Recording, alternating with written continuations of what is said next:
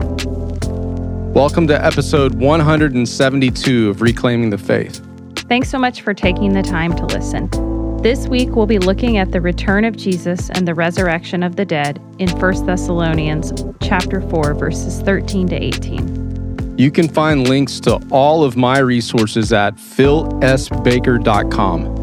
And if you're blessed by this episode, please consider leaving a positive review on our Apple Podcast channel, Reclaiming the Faith. You can check out my catalog of podcasts on my show, The Faithful Podcast with Stephanie Baker.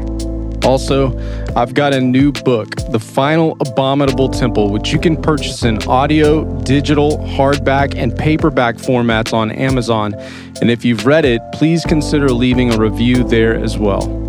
And finally, we are blessed to be a part of Omega Frequency, and you can find links to all of our content there at omegafrequency.com. All right, let's get into episode 172.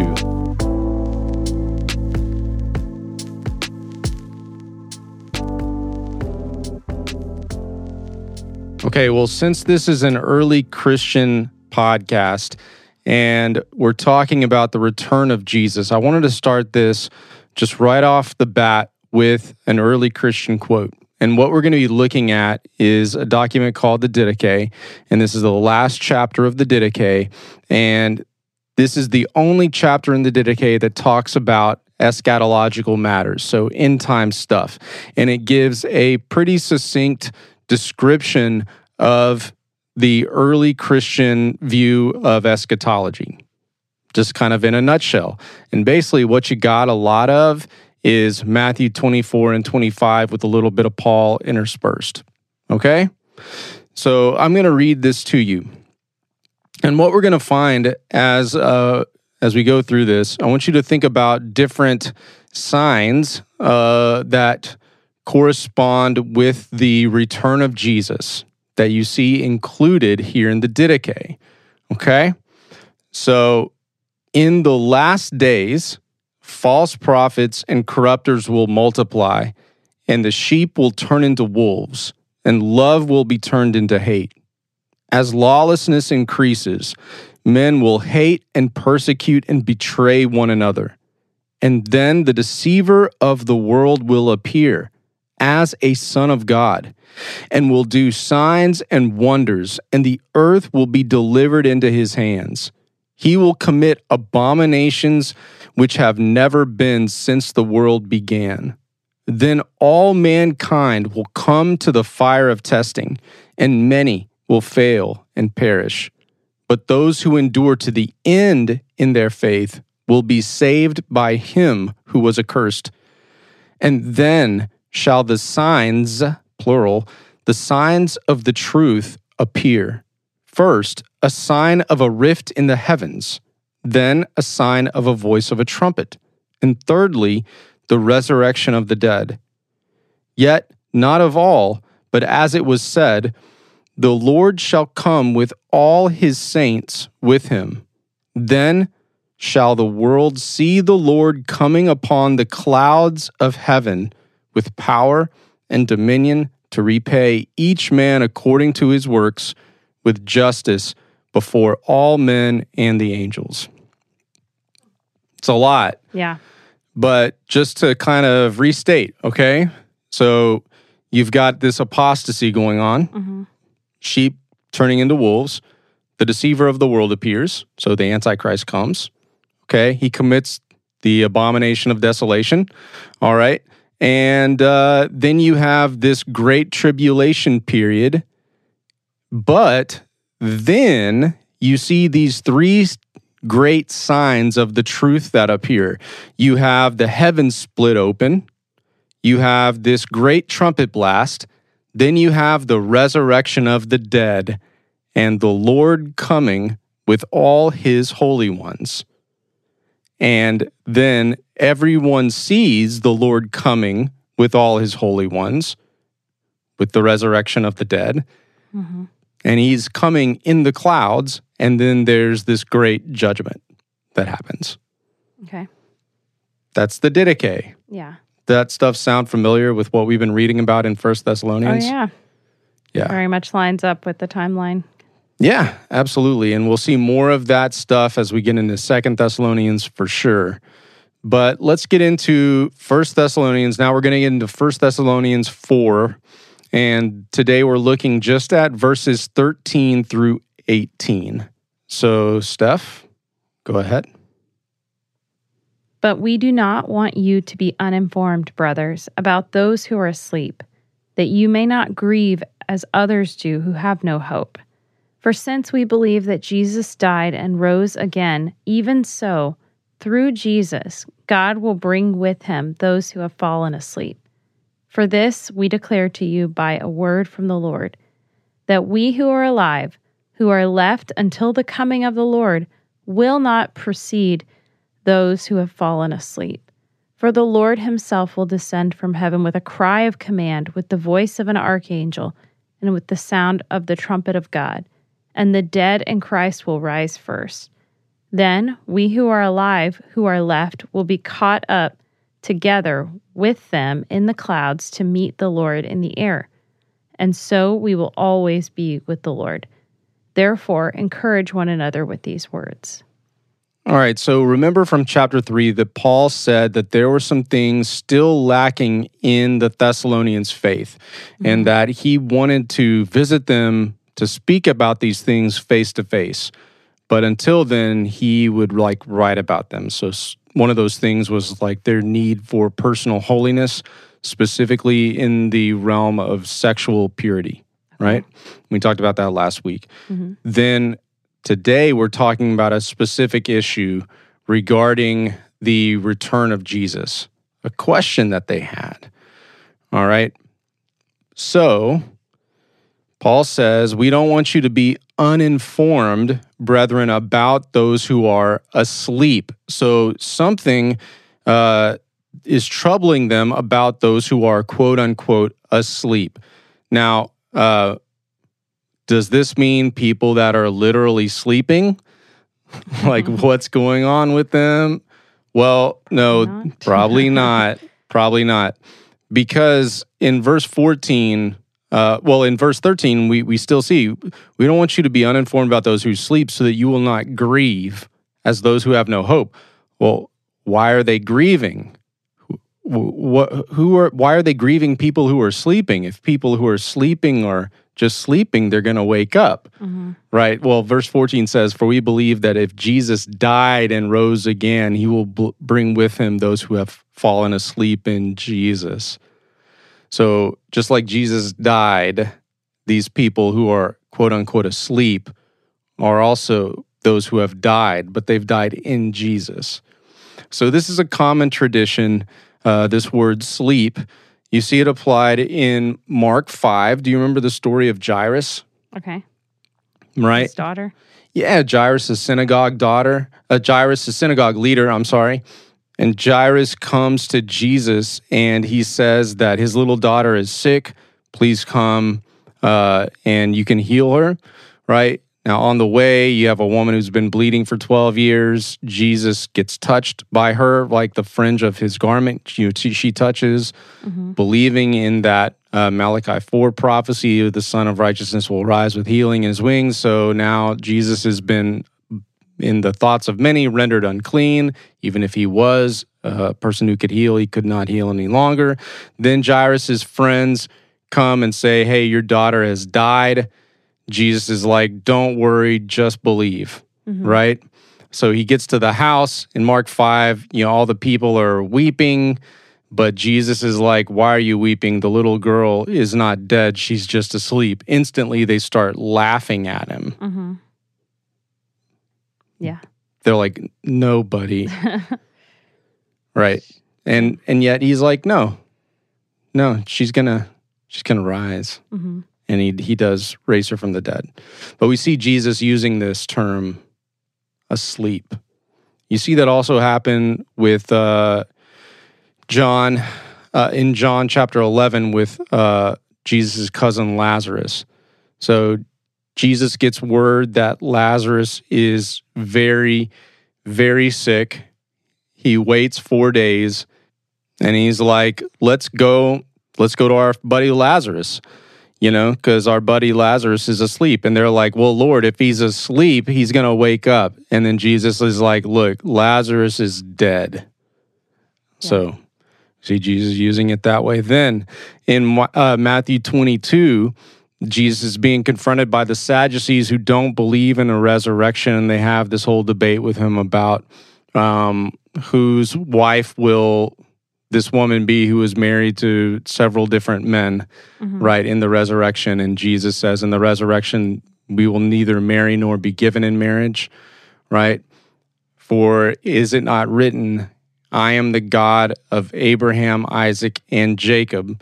For God is not the God of the living, but of, sorry, God is not the God of the dead, but of the living, for all are alive to him. So that's interesting. Mm-hmm. And so that would lend credence to why Jesus would call them sleeping because they are very much alive in his presence. Mm-hmm. Was anything coming to your mind when about this word sleep versus dead? Oh, I mean, it, I always kind of took it as like just like a euphemism sort mm-hmm. of thing, but um, but that makes sense why he's referring to these believers specifically in that way. I just kind of thought so there's not like any reference to falling asleep referring to somebody who was not a follower of Jesus or something like that in the Bible.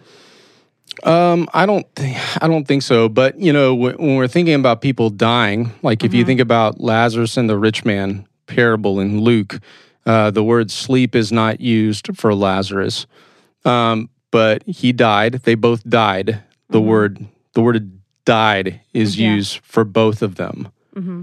and interestingly, they are both conscious though. Mm. So Lazarus is conscious um, in joy, in in peace, in quote unquote Abraham's bosom. Okay. Right. So he is very much aware and in peace there mm-hmm. in Abraham's bosom. Uh, the rich man is conscious also, but in torment. Yeah. Okay. Sorry, I got lost for a second. I thought you were still speaking of his cousin for a second. You no, switched over in, to the parable. In Luke. Okay. Yeah, yeah. Absolutely. Yeah. No, that's good. Yeah. All right. So uh, let's um let's keep going. Now, First Thessalonians four is clearly Paul giving the Thessalonians some new information because he says, I don't want you to be uninformed, brethren, about those who are asleep. So Paul is giving the Thessalonians new information, but is he giving them new information about the return of Jesus or about those who have fallen asleep? Is he answering a very specific question? Some people believe that Paul is giving them new information about a you know secret coming of Jesus known as the rapture. Now, that term is in the Latin translation of First Thessalonian 4, rapture, caught up to meet the Lord in the air. Mm-hmm. Okay, so that's a fine word. There's nothing wrong with that word. It's a descriptive, a good Latin descriptive word. But um, in terms of this secret catching away, um, and that being the new information that Paul has given, I don't think that's the case. And one of the reasons for that, well, We'll get into all the things that surround this word parousia in a minute. But uh, one of the reasons why I don't think Paul is giving them new information about the return of Jesus is uh, because of what he says in Second Thessalonians chapter 2, verses 1 through 5. So, Stephanie, would you turn there? Second Thessalonians chapter 2, verses 1 through 5. Now, in this, Paul is going to talk about the return of Jesus and are being gathered to him. Very similar language, the church being gathered to him, um, and some other things along the way. Okay, so all the way to verse through verse five. Okay. Yeah. Now, concerning the coming of our Lord Jesus Christ and our being gathered to him, we ask you, brothers, not to be quickly shaken in mind or alarmed, either by a spirit or a spoken word or a letter seeming to be from us, to the effect that the day of the Lord has come. Let no one deceive you in any way, for that day will not come unless the rebellion comes first, and the man of lawlessness is revealed, the son of destruction who opposes and exalts himself against every so called God or object of worship, so that he takes his seat in the temple of God, proclaiming himself to be God. Do you not remember that when I was still with you, I told you these things? Okay. Now, in verse 1, he talks about the parousia, which is the coming of the Lord Jesus Christ Mhm. and our being gathered to him. Yeah, That's what he's talking about in 1 Thessalonians 4. right. The, the parousia of Jesus and are being gathered together to him. hmm Okay? And Paul says here in Second Thessalonians 2 that he already talked to them about this when he was with them. So, face to face, Mhm. when he was with them, there was only one visit to Thessalonian to the Thessalonians that Paul made that we're aware of. Timothy made a visit face to face, but a second visit, but Paul only made one that we're aware of. So Paul already talked to them about what we know of as the rapture. Okay. That is not new information in 1 Thessalonians 4. That was already discussed. Does this make sense? hmm So, what is this new information? Um, I think it's all about what has happened to the people who have died and gone to be with Jesus. What will happen to them when he returns? Let me read you a couple of quotes, okay? So, this first is from the New International Commentary of the New Testament. It's a very well respected commentary um, word for word commentary. This is from Gordon Fee, another well respected commentator. So he says about this quote, we may rightly assume, therefore, that this issue comes from the Thessalonian believers themselves and was brought back to Paul by Timothy. At issue appears to be what has happened to some among us who have died before the coming of the Lord. Paul's answer is, in fact, relatively plain and simple. Believers who have died will be raised to join the living at Christ's coming. Unquote. Yeah. You got any thoughts on that? No, I mean that seems that seems fairly clear. I mean, I can see how if you were taking it apart from the other passage and stuff, how you could think it was new information, but he's just or that that the uh, the rapture part or the being what was the the phrasing being gathered up or whatever is new. But yeah, that makes sense. Yeah. So let me give you one more.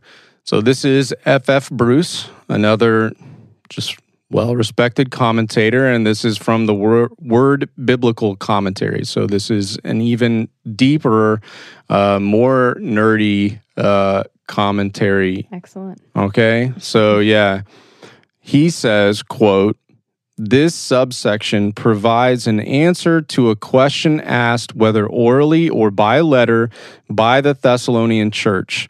The writer's reply, Paul's reply to the Thessalonian question about the lot of the faithful departed, seems to draw on a primitive Christian tradition of eschatological teaching, which can be discerned also in the Olivet discourse of the Synoptic Gospels, especially in its Matthean form. Let me pause, okay? It's a lot of big words, right? Mhm. Okay. So he's basically saying this section of Thessalonians, okay, is an answer. Is Paul answering a question? Whether he Paul received this question through Timothy um, by the Thessalonians telling Timothy to pass on this question, because remember Timothy like visited the Thessalonians. Paul in chapter three is like, when we could bear it no longer, we sent Timothy to find out about your faith. Remember this, right? Mhm. So while Timothy was there, the Thessalonians were like, hey, we got a question we want you to ask Paul while you're there. So they either wrote it down and Timothy delivered it to Paul, or they told it to Paul or told it to Timothy Mhm. and Timothy relayed it orally. Okay. That's all that Bruce is saying here. hmm It's just basic stuff that makes a lot of sense. Yeah. Okay. Otherwise, how would Paul know that they're uninformed about this critical issue? Right. That's okay. Mhm. So he's just trying to answer a question that they have. So then Bruce is saying, So Paul's reply is not drawing on new information because Paul says this stuff, this answer I'm giving you is a word by a word of the Lord. That's what your translation says mm-hmm. in the ESV. The NAS says by the word of the Lord. Okay. So because of that, just like at the beginning of he he says the same basic phrase at the at the beginning of chapter 4 when he's talking about sexual purity. And we showed how G, that's a Jesus tradition as well. Okay. That you remain sexually pure. Mm-hmm. That's a word from Jesus as well. Paul's trying to teach them what Jesus taught. Mm-hmm. Well, now he's continuing to teach them what Jesus taught. Okay? Okay. So, Bruce and many other commentators say that here Paul is drawing on the Olivet Discourse, which is one of Jesus's longest sermons, kind of like the Sermon on the Mount, super long. So is the Olivet Discourse. It's Matthew chapters 24 through 25. All of that. And I sent you um, a chart that compares uh, just First Thessalonians four and five with the Olivet Discourse that had, I think, like thirteen similarities. Um, Keener and Brown's book on uh, this had seventeen. Uh, another commentator has thirty similarities between First and Second Thessalonians eschatological teaching and uh, the Olivet Discourse. Like, there's so much. Yeah. Okay. E- You're going to see even um, in the next podcast that we do at the very beginning of chapter five, which is still one thought. Paul's still talking eschatology with with them in chapter five, verse one, because Paul's like, and regarding these times and epochs as to the day of the Lord, like I, no one needs to inform you. No one needs to remind you because you know very well that the day of the Lord will come like a thief in the night. You know what he's quoting there? The day of the Lord will come like a thief of the in the night. He's quoting the Olivet discourse. And Yeah. Jesus says his he will come like a thief. He's quote he says the the parousia will come like a thief in the night. Jesus does. So Paul is just continuing to pull from the Olivet discourse. That's what Bruce is saying. And it makes a ton of sense as we will see in just a minute. Okay? Okay. Does this all make sense? Yeah. Paul is just continuing to teach what his teacher taught him. Right. Okay? Mhm. So, coming back to the Bruce quote this tradition speaks of the coming of the Lord as his parousia. That's coming or presence, arrival, advent. Okay. And it represents it as taking place from or in heaven, accompanied by angels and announced by a trumpet blast. The Thessalonians, the Thessalonian Christians, had presumed had presumably been taught much of this tradition, but were not sure how their departed friends figured into the program. So, this is really good because in the Olivet discourse, you don't see what happens to the dead. It's not explicitly stated what happens to the dead in Christ, Mhm. those who had already died. So they're like, okay, we've been studying that Olivet discourse just like you've taught us, you know, we're familiar with that, but we don't know what happens to the dead in Christ. What happens to them when the Lord returns? This makes sense? Yeah. Okay. Any questions?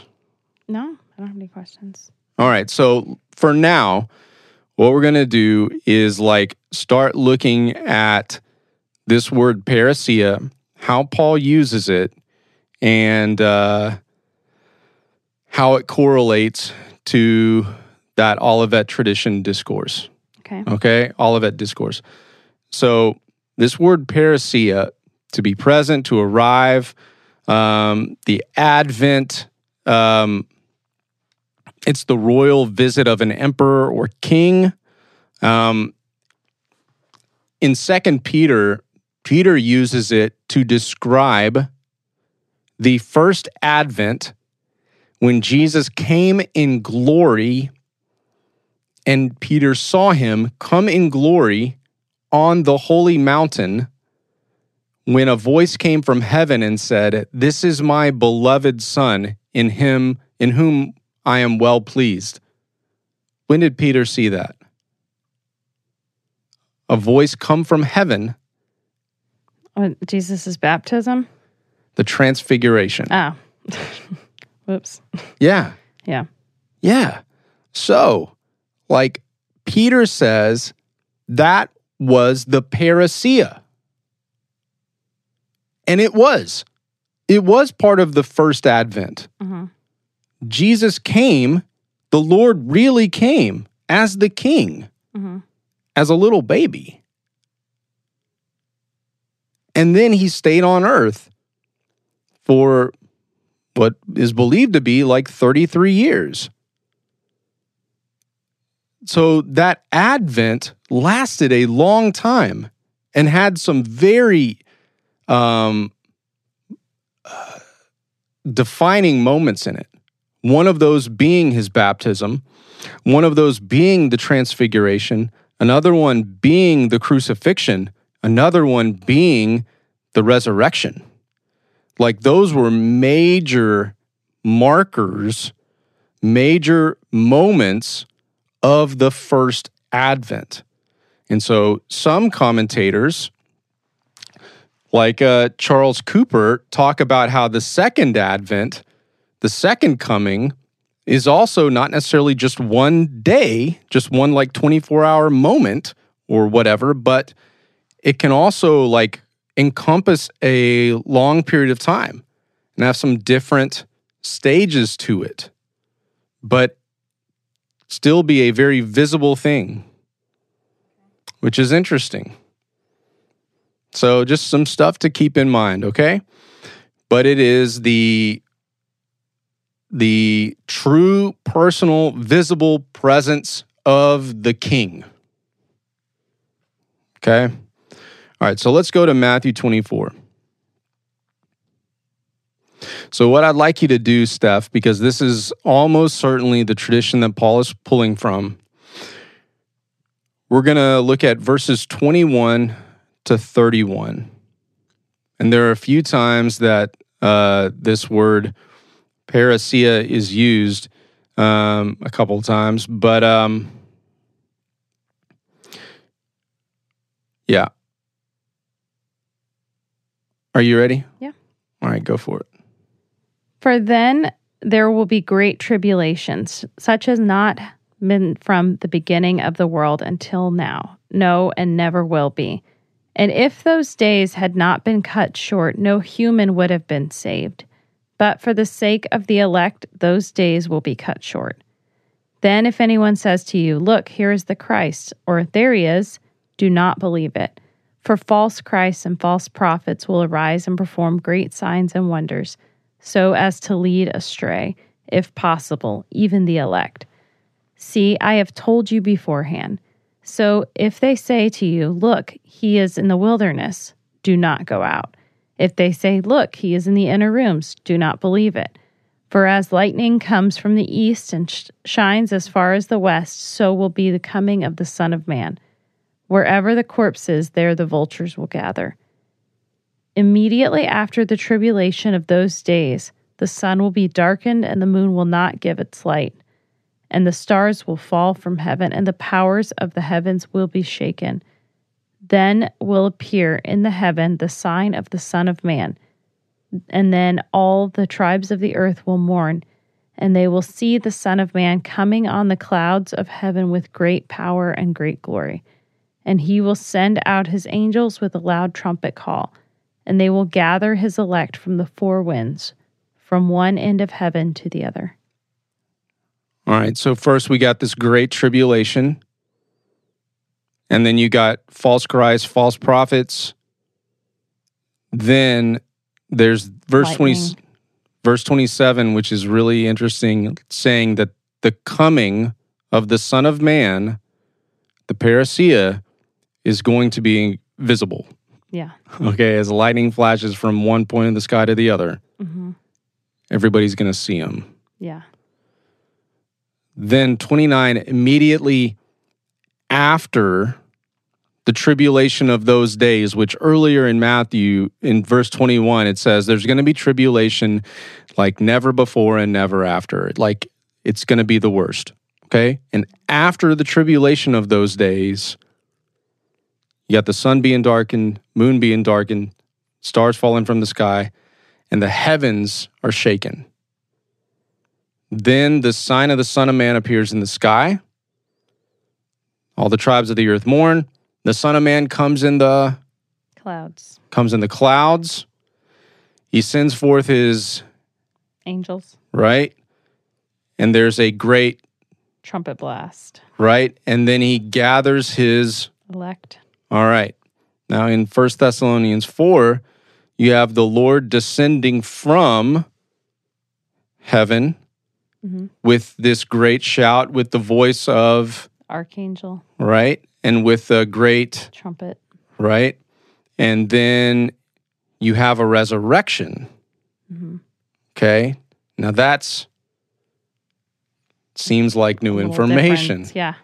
Okay. Now that's in the Old Testament about there being a resurrection of the dead, but that's not in the Olivet Discourse. hmm Okay.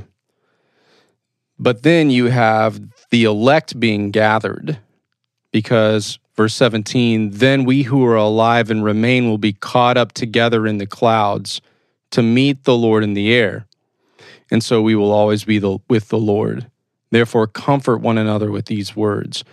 Now, it's interesting that Paul, now, so I've, I've encountered I've been in in like conversations or like debates or whatever with folks that are saying First Thessalonians 4 is like the rapture, but Matthew 24 is the return. hmm And it seems like they're the same event. Right. Okay?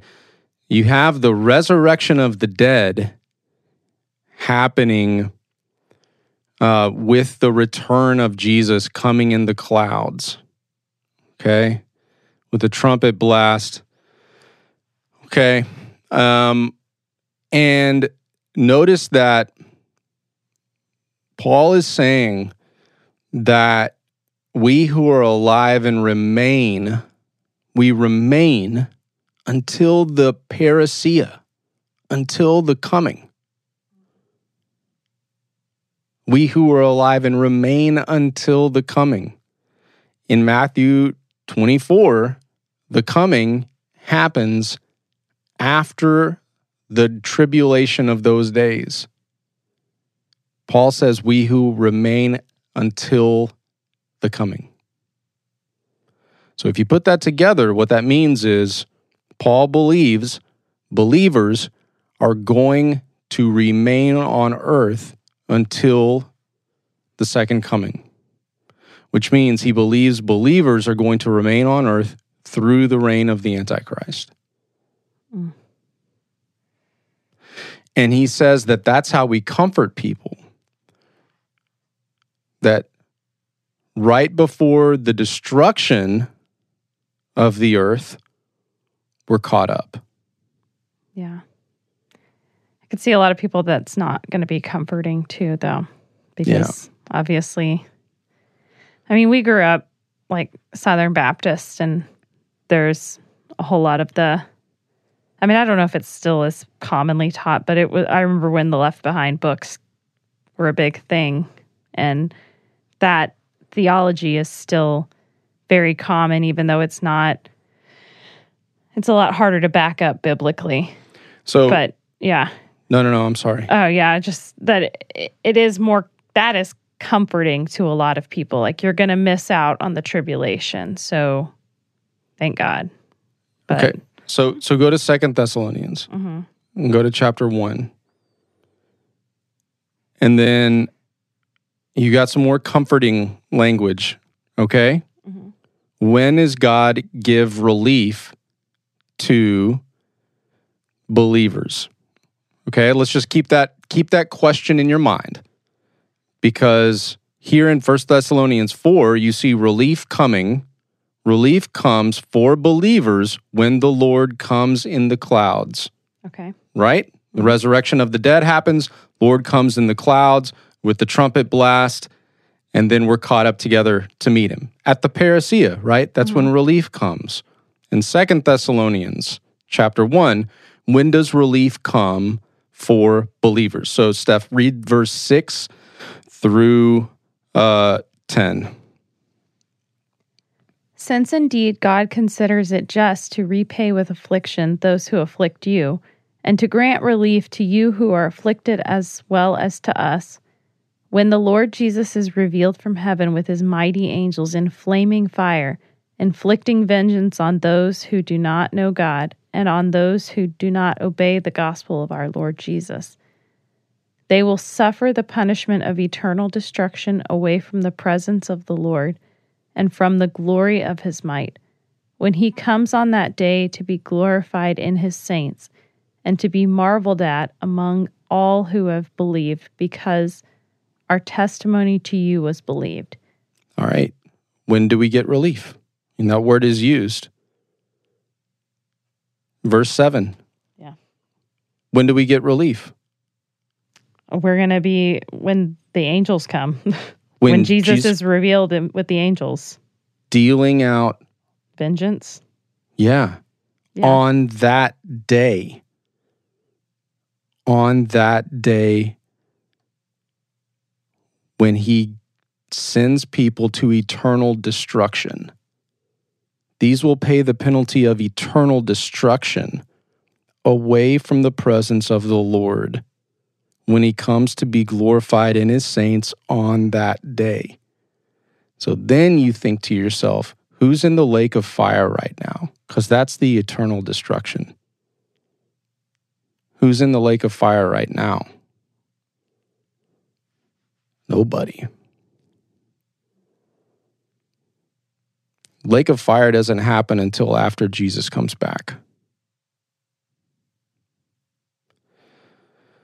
So that is the ultimate wrath of God. I'm giving spoiler alerts, by the way, for uh, next podcast. That's the wrath of God, the final wrath of God. Do believers go to the lake of fire? Yeah. I guess we're saved from wrath, aren't we? Yeah. Yeah.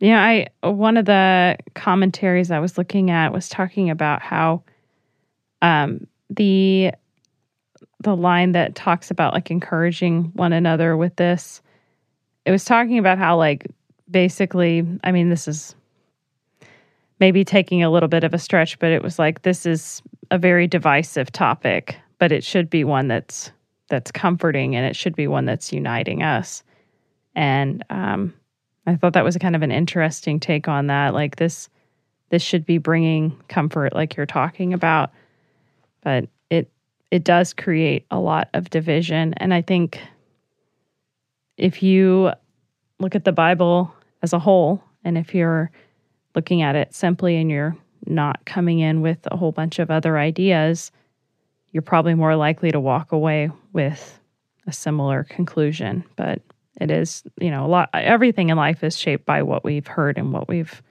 learned about whether that's from a pastor or from a book or whatever Yeah, and Paul is clearly trying to prepare them to endure suffering and to the to the very end, to the to Jesus's physical, visible return. That's when you're going to get comfort. That's when you're going to get relief, and you can definitely bet on it. So comfort each other with these words. Mm. And death is not the end; it's just sleep for the believer.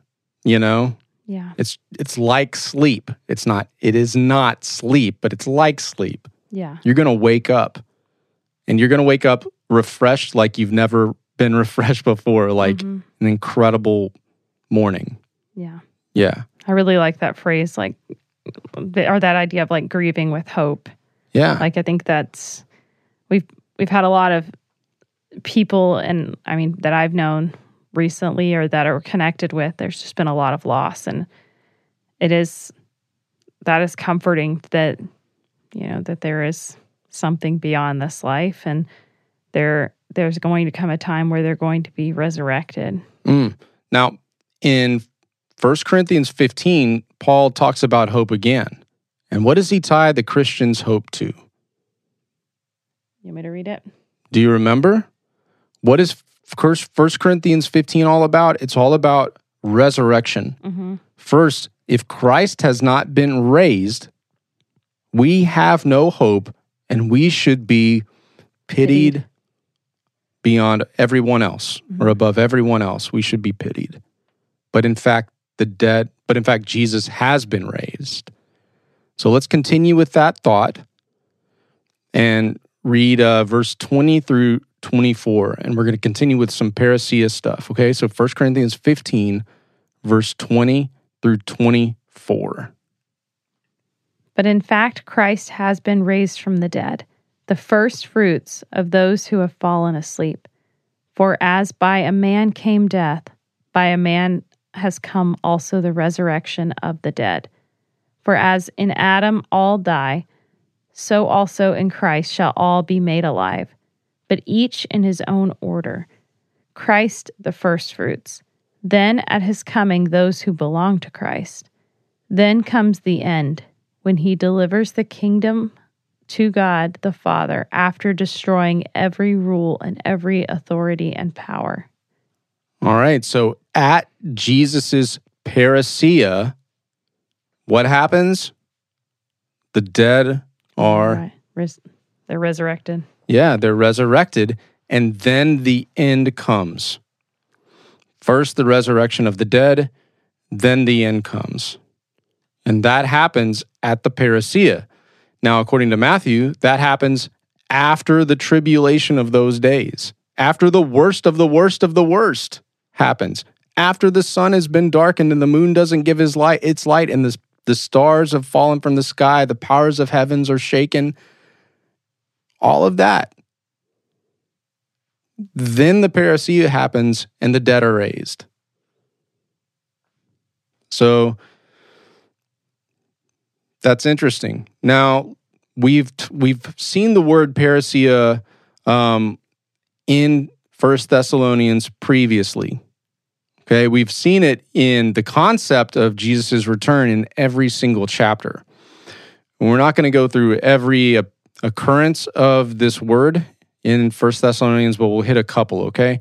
Uh, Steph, can you please read for us First Thessalonians chapter 2, verse 19? For what is our hope or joy or crown of boasting before our Lord Jesus at his coming? Is it not you? All right, now we talked a lot in one of our previous episodes about how at the parousia, at his coming, there's going to be dealing out of rewards, mm-hmm. right? There's judgment that happens there. The Didache talked about that as well, right? So there you go. All right, let's go to the next chapter, okay? So the next chapter, First Thessalonians 3, can you read for us verse 12 and 13?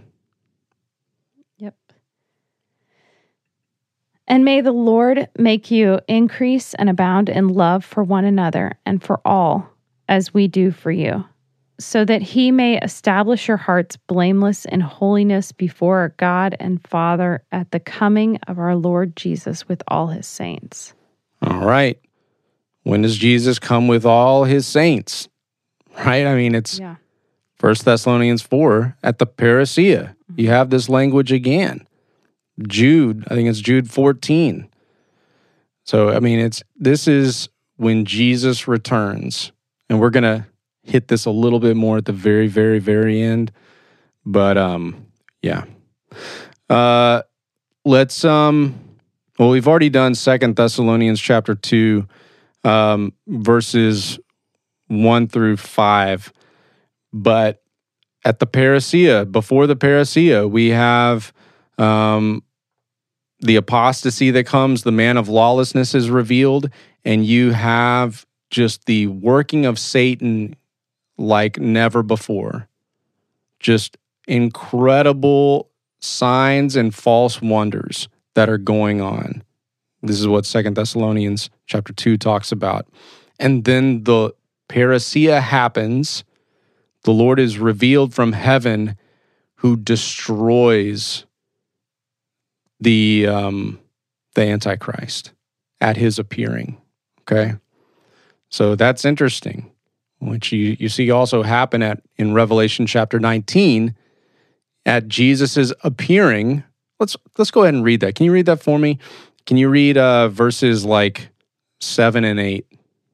Say it again. Yeah, uh, Second Thessalonians chapter two. Can you read like verses seven and eight? For the mystery of lawlessness is already at work. Only he who now restrains it will do so until he is out of the way. And then the lawless one will be revealed, whom the Lord Jesus will kill with the breath of his mouth and bring to nothing by the appearance of his coming.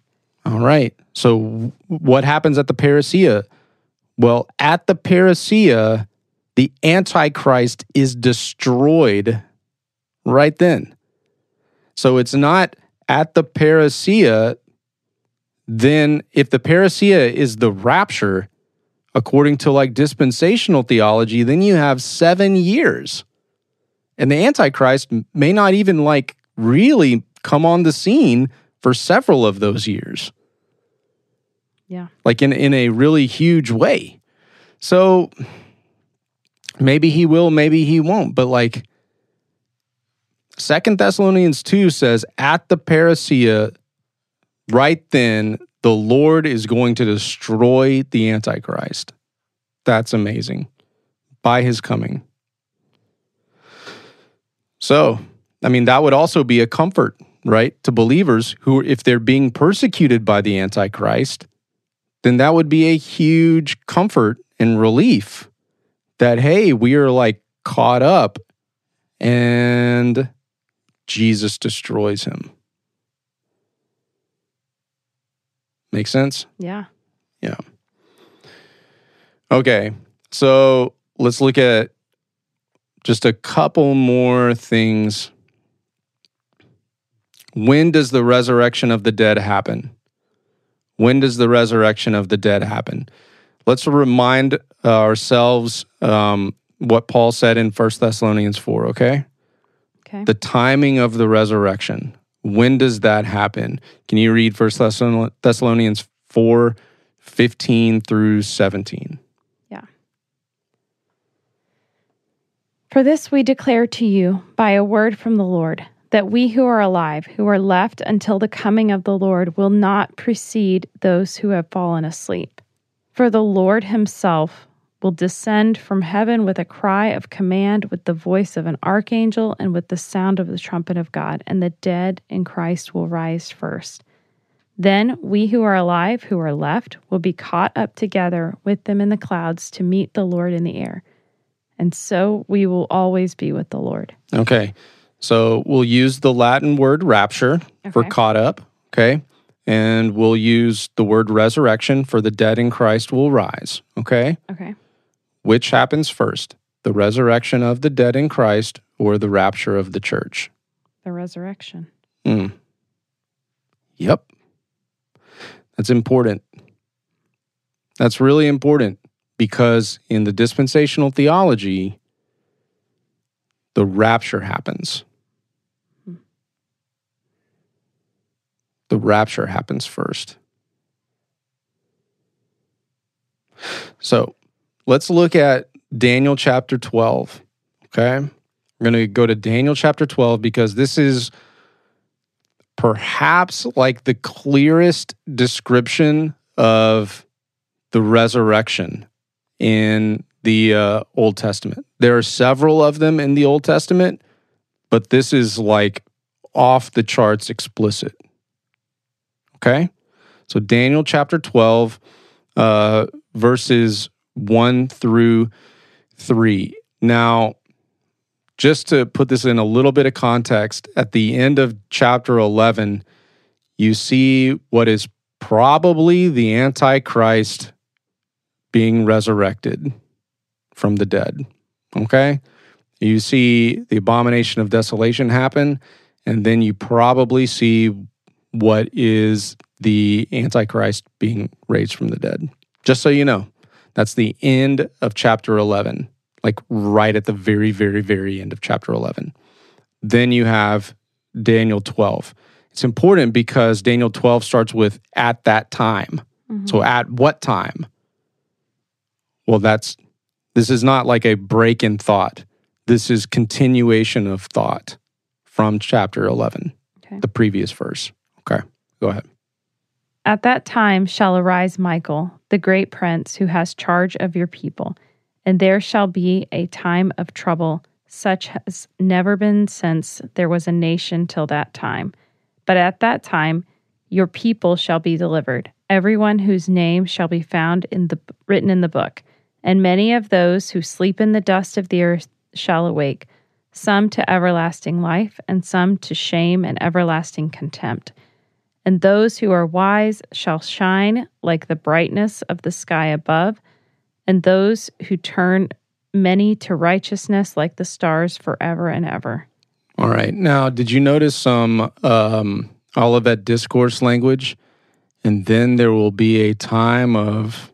Uh, did it say struggle, tr- trouble? I think it says. Uh huh. That's the same idea. Mm-hmm. Tribulation as never before and never will be. Yeah. Jesus is pulling in the Olivet Discourse, he's pulling from Daniel mm. right there. Okay. And then you have after that time, everybody's resurrected. A resurrection. Yeah. You have a resurrection after that time. Mm-hmm.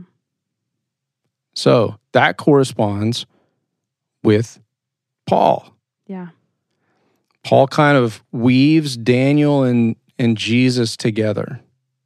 Mm-hmm. He's taking the resurrection that's found in Daniel and he's putting it in the Olivet Discourse.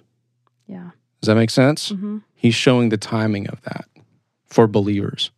You know, I think with um, a lot of the idea of being raptured before tribulation, like, I mean, it seems like that that's that doesn't line up with Scripture.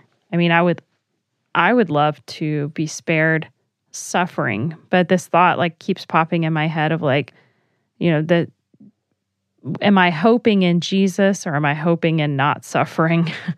and um, you know, we're we are going to suffer in so many ways like Jesus did. You know, if he suffered, we should expect to suffer. And I, that's not comforting, but it's what is the lasting thing that we are we're most concerned about. Like, where am I going to be dealing with everlasting contempt or uh, what does it say the opposite other than everlasting? Oh, just everlasting life. So, yeah, I'd rather have everlasting life, but don't look forward to necessarily the suffering along the way. Yeah. Now, let's get to our last main question so, this last question, something we've already kind of touched on, which is when does the Lord Jesus come with all his holy ones or all his saints? Now, 1 Thessalonians 3 says it happens at the parousia, the coming. He comes with all his saints. Okay. Um, 1 Thessalonians 4 says the Lord at his parousia comes with the dead in Christ, right? And then we who are alive and remain are caught up together with them in the air. So we're always with the Lord. So then all the holy ones, all the saints together, those who were in him before his parousia and those who were still in him alive on earth at the parousia, all together with the Lord in the air. Okay? Coming down. When does the Lord Jesus come with all his holy ones and the saints? So I just want to do a little bit of revelation. Okay. Now I'll read the long one and you read the short one. Sound right. good? Sounds good. You're going to have Revelation 17, 12 through 14. And that's going to be second. Revelation 17, 12 through 14. Okay. I'm going to do Revelation 19, 11 through 19. Okay. So this is the um, final return of Jesus passage. Okay? Because I think there are several in Revelation, several return of Jesus passages. This is the final one. It says, And I saw heaven opened, and behold, a white horse, and he who sat on it is called faithful and true. And in righteousness he judges and wages war. His eyes are a flame of fire, and on his head are many diadems, and he has a name written on him which no one knows except himself. He is clothed with a robe dipped in blood, and his name is called the Word of God. And the armies which are in heaven, clothed in fine linen, white and clean, were following him on white horses. So you have the armies of heaven following him. Is that just angels? Who's in the armies of heaven that are following him, that are with him? Who's fighting with him? Hmm. That's interesting. So you have Yahweh Sabaoth, the Lord of angel armies, you know, mm-hmm. that's coming. Who's in the armies of heaven? All right. From his mouth, verse 15, comes a sharp sword, so that with it he may strike down the nations and he will rule them with a rod of iron, and he treads the winepress of the fierce wrath of God the Almighty. And on his robe and on his thigh he has a name written King of Kings and Lord of Lords. Then I saw an angel standing in the sun, and he cried out with a loud voice, saying to all the birds which fly in mid heaven, Come, assemble for the great supper of God, so that you may eat the flesh of kings, and the flesh of commanders, of the flesh of mighty men, and the flesh of horses, and those who sit on them, and the flesh of all men, both free men and slaves, and the small and the great. And I saw the beast, the Antichrist, and the kings of the earth, and their armies assembled to make war against him who sat on the horse and against his army. Okay? So that's one picture there of the return of Jesus with his army, the armies of heaven clothed in white. Okay? And who are they fighting against? Who has come to make war against the Lord of Lords and King of Kings and Lord of Lords? It's the beast and the kings of the earth and their armies. All right. So who's with the Lord? Who's part of the armies of heaven to fight the beast and the armies of the earth? So here's verse, or sorry, Revelation 17, verses 12 through 14. And the ten horns that you saw are the ten kings who have not yet received royal power, but they are to receive authority as kings for one hour, together with the beast. They are of one mind and they hand over their power and authority to the beast. They will make war on the Lamb, and the Lamb will conquer them. For he is the Lord of lords and King of kings, and those who are with him are called chosen and faithful. Who's with him? The elect. Hmm.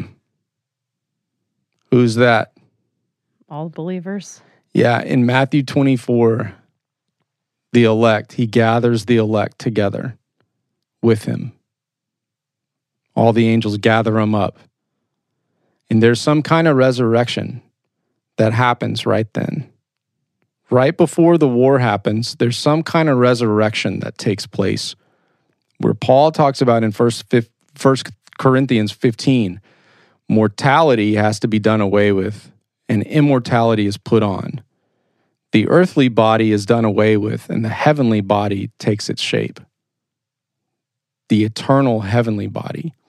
So we're given some kind of body that's in conformity with the Lord's body, like His, to then go make war against the Antichrist and all the armies of the earth. That's wild to think about. Mm-hmm. So we not only get this brand new like body like Jesus, but we become part of the armies of heaven. It's crazy. To fight. We fight. Like legit fight with Jesus. All right. Well, any uh, closing thoughts before we wrap it up? I mean, I just, it's a crazy thought to think about fighting with Jesus like just knowing my personality and not really much for fighting. Don't really feel like I have this you know, desire for that, but I guess it's different in this situation. It must be. This is going to be the legitimate holy war because these people have legitimately come to make war on God. Mm. This is the end. This is the final judgment. This is it. Like the final earthly judgment. Like, yeah. And so, just like God is called faithful and righteous and all that stuff, like you've been transformed at this point. And so, your mind, you think exactly like Jesus. And so, you're seeing this very justly and righteously. Mhm. And this is. This is the holy war of all holy wars. Like, this is finally getting to be played out. And you are seeing Satan's legitimate, like, like for real, Satan's offspring down there. And that's who you're going to make war on. Yeah. So let's close this with uh, the Didache. So again, guys, this is the early Christian, the earliest early Christian uh, statement of eschatological belief, you know, outside of the New Testament. So we'll just end with this. In the last days, false prophets and corrupters will multiply, and the sheep will turn into wolves, and love will be turned into hate. As lawlessness increases, men will hate and persecute and betray one another, and then the deceiver of the world will appear as a son of God. And he will do signs and wonders, and the earth will be delivered into his hands. He will commit abominations which have never been since the world began. Then all mankind will come to the fire of testing, and many will fail and perish. But those who endure in their faith will be saved by him who was accursed. And then shall the signs of the truth appear. First, a sign of a rift in the heavens, then, a sign of a voice of a trumpet, and thirdly, the resurrection of the dead. Yet not of all, but as it was said, the Lord shall come and all his saints with him. Then shall the world see the Lord coming upon the clouds of heaven with power and dominion to repay each man according to his works with justice before all men and the angels. Watchman's cry. Wake, brethren, wake. Jesus our Lord is nigh. Wake, brethren,